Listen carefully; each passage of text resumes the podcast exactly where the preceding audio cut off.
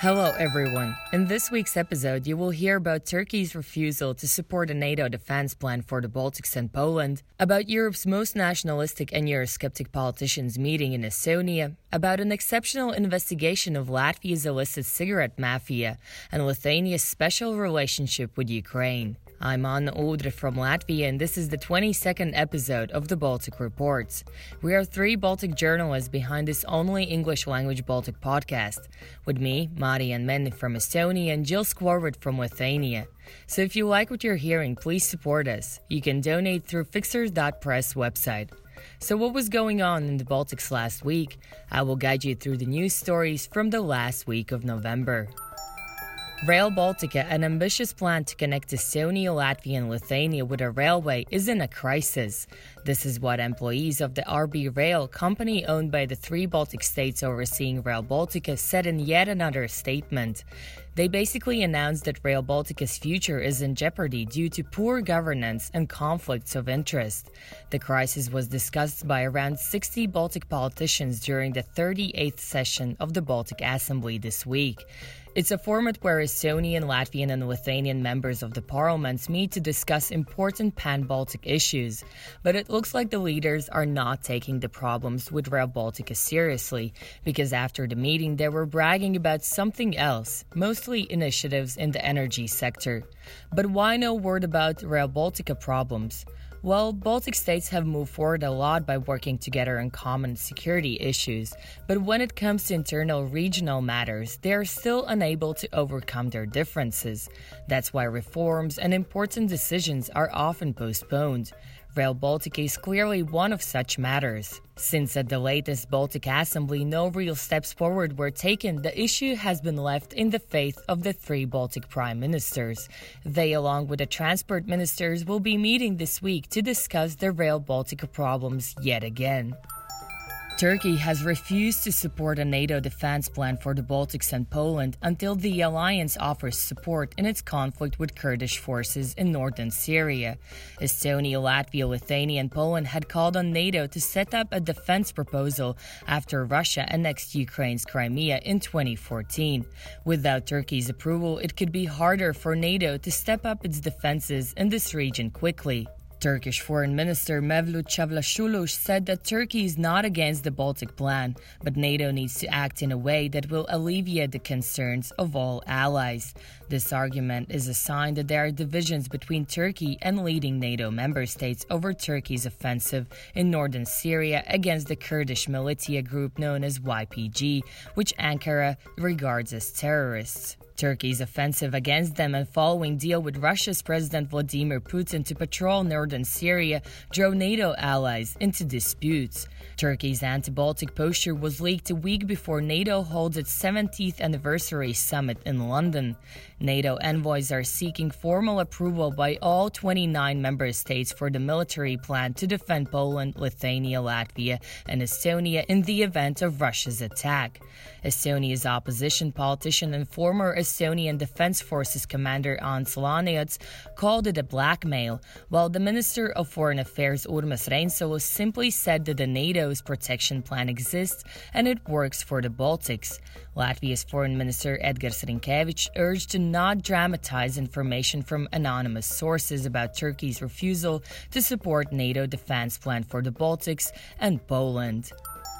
This week in Estonia, European Parliament's most nationalistic, populistic and Eurosceptic politicians will meet in Estonia, a local newspaper Esti Express reported.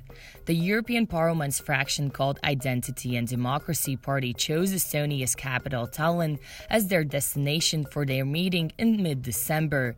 But this isn't just because they want to drink hot wine in Tallinn's old-town Christmas market. The reason is more serious. The fraction's Estonian member Jaak Madison is the only one whose party is in the government at the moment.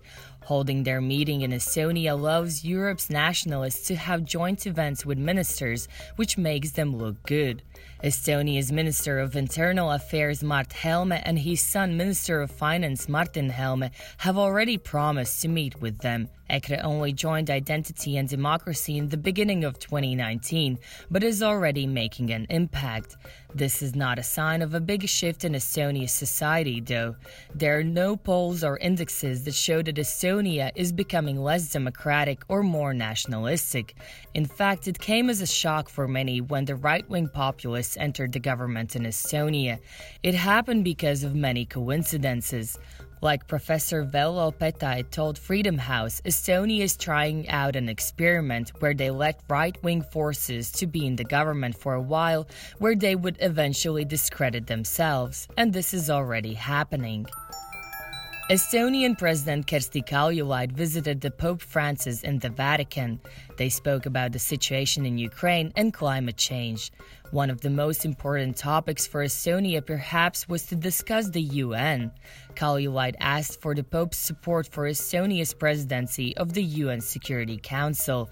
Kaljulaid said that traditionally the Vatican is quite familiar with what's happening in Africa, and Estonia is the head of the Sudanese Sanctions Committee as the member of the UN Security Council from 2020 to 2021.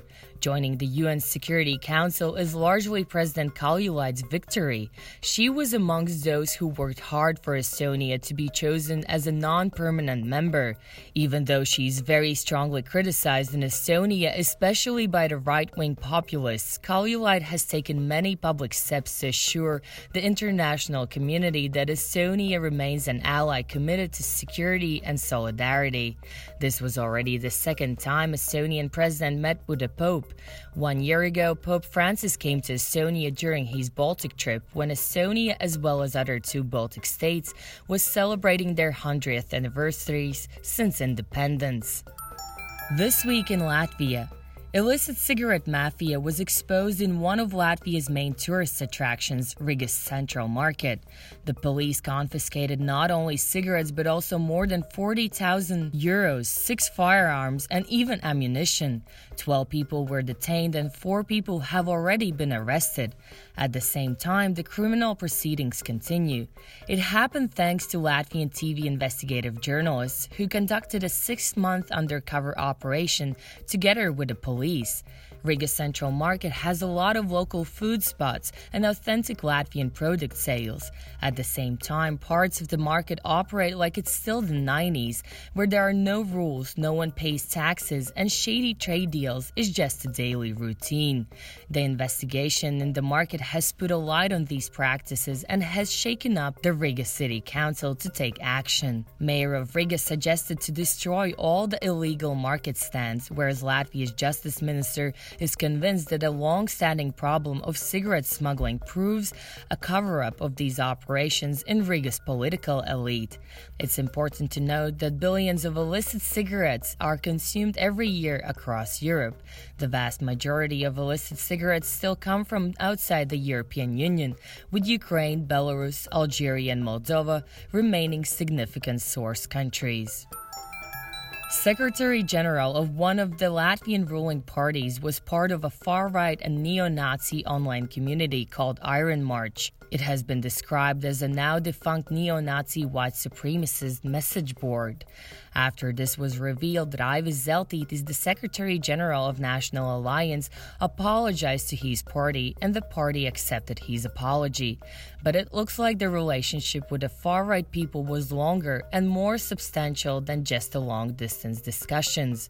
Latvian TV journalist Olga Dragileva and British journalist Colin Cordbus investigated that there have been mutual visits between the National Alliance and far-right British organization called National Action.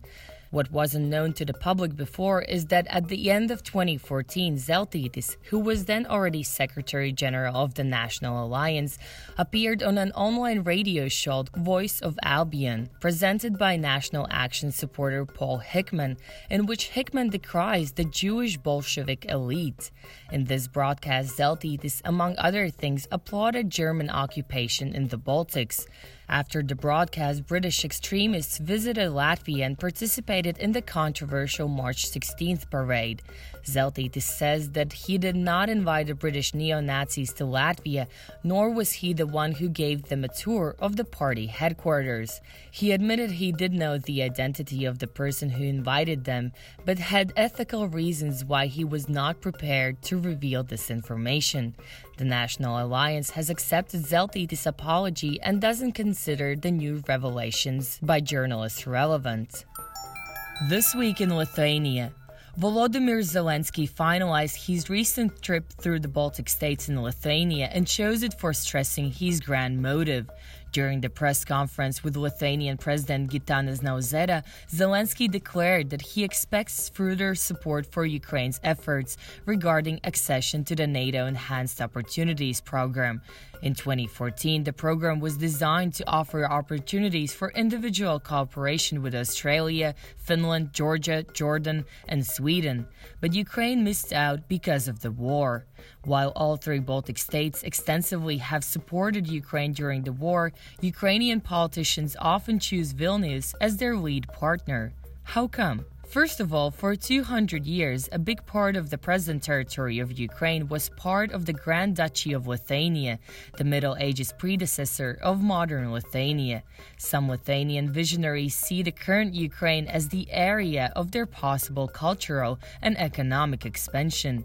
And indeed, many Lithuanians, consciously or not, do act accordingly. Business people, officers of transnational organizations, experts choose Ukraine for their work. A second thing that highlights Lithuania's special relationship with Ukraine is Lithuania's involvement with Poland. The three countries own a joint military unit, and Lithuania tries to follow the two bigger states in everything they do. Basically, all the Baltic states do everything to keep democracy in Ukraine going, but Lithuania seems to be doing the most. Since 2014, 8 resolutions supporting Ukraine have been passed in Lithuania's parliament. Lithuania and Ukraine are in advanced stage of developing the strategic partnership.